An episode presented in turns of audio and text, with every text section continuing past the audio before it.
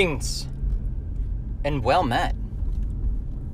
People of the world, I am back. It's it has not been long. It has not been very long at all.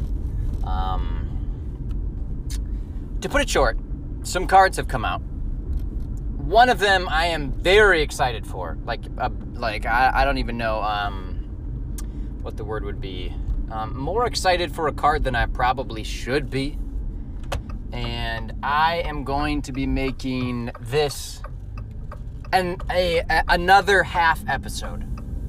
A long time ago, back when Rastakhan's Rumble was being announced, I did a half episode for Griftah. What a guy. And I'm doing the same right now. Okay, so to cut to the chase, and I, I don't know this may be short, this may be long, I don't know. We'll, we'll see what happens. I may end up regretting saying this will be a half episode when it ends up being like the normal amount of time.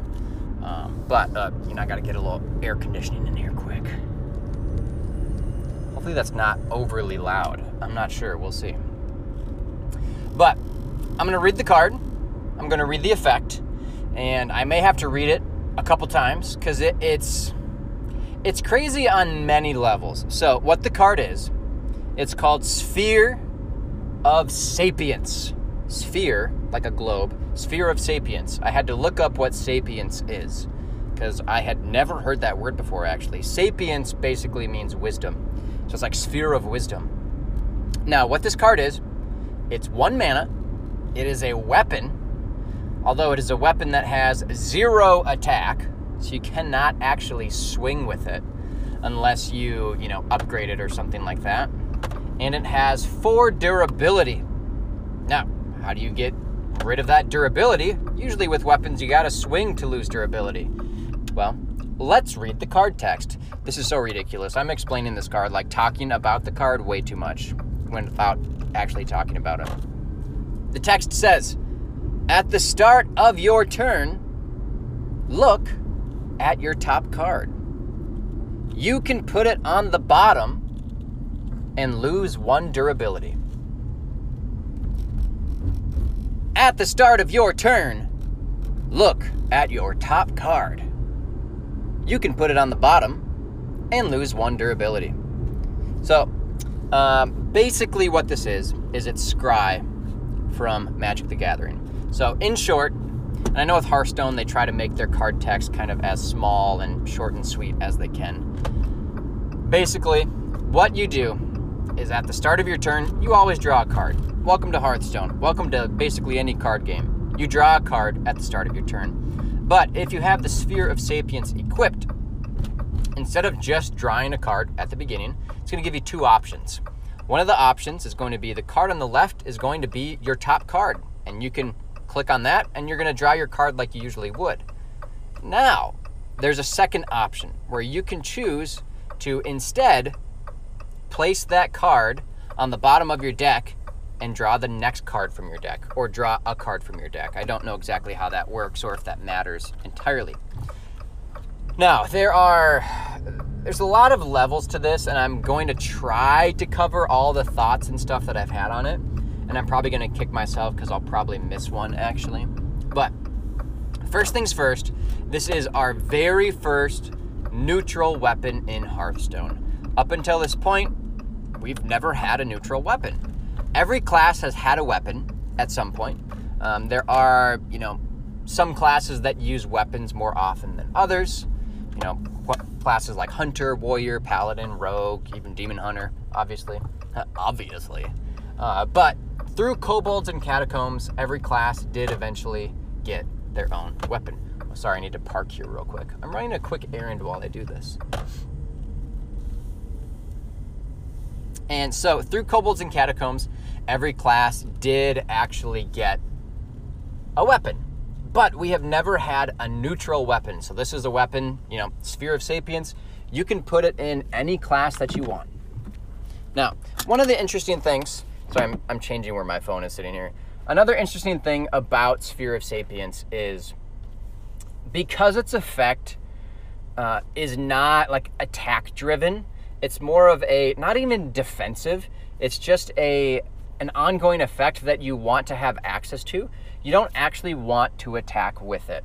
So if I'm a demon hunter who I like to weave my hero power in all the time, I don't want to be attacking while I have this equipped. So therefore, Sphere of uh, Sapience, is that going to run well in Demon Hunter? I don't know, probably not. Um, same thing goes for a lot of warrior decks. And Rogue, obviously their hero power equips a dagger. That would get rid of my Sphere of Sapience. And so, in my opinion, Sphere of Sapience is only going to be run in classes that usually use a lot of weapons if those classes are going for heavy, heavy control variants. So, for instance, maybe a control warrior can find a spot to slot this in. Uh, maybe even a control demon hunter pops up at some point and that wants to go in there. The classes where I believe Sphere of Sapience is going to shine the most are in, you know, your spell casting type classes. Something like a priest or a warlock or a mage, maybe even a shaman.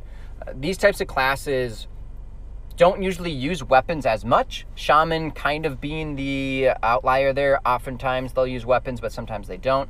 Uh, but let's imagine a scenario.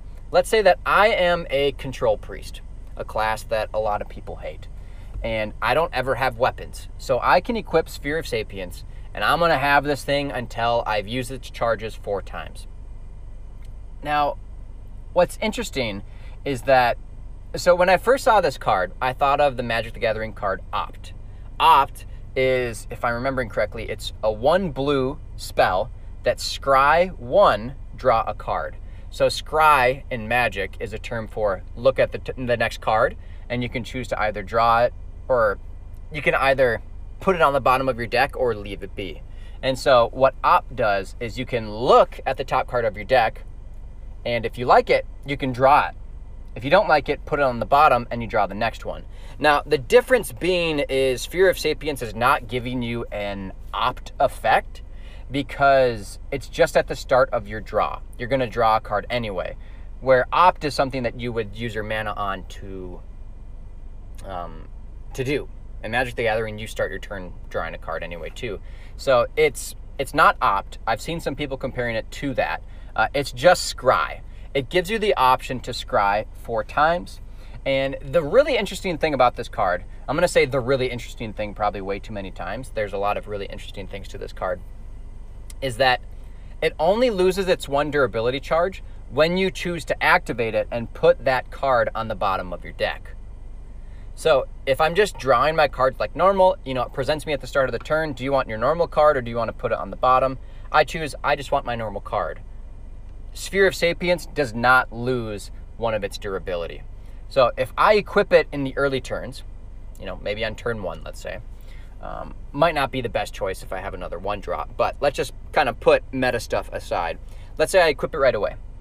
Now I know for the rest of the game, unless my opponent is running some kind of weapon removal, which is it's tech, it comes and it goes.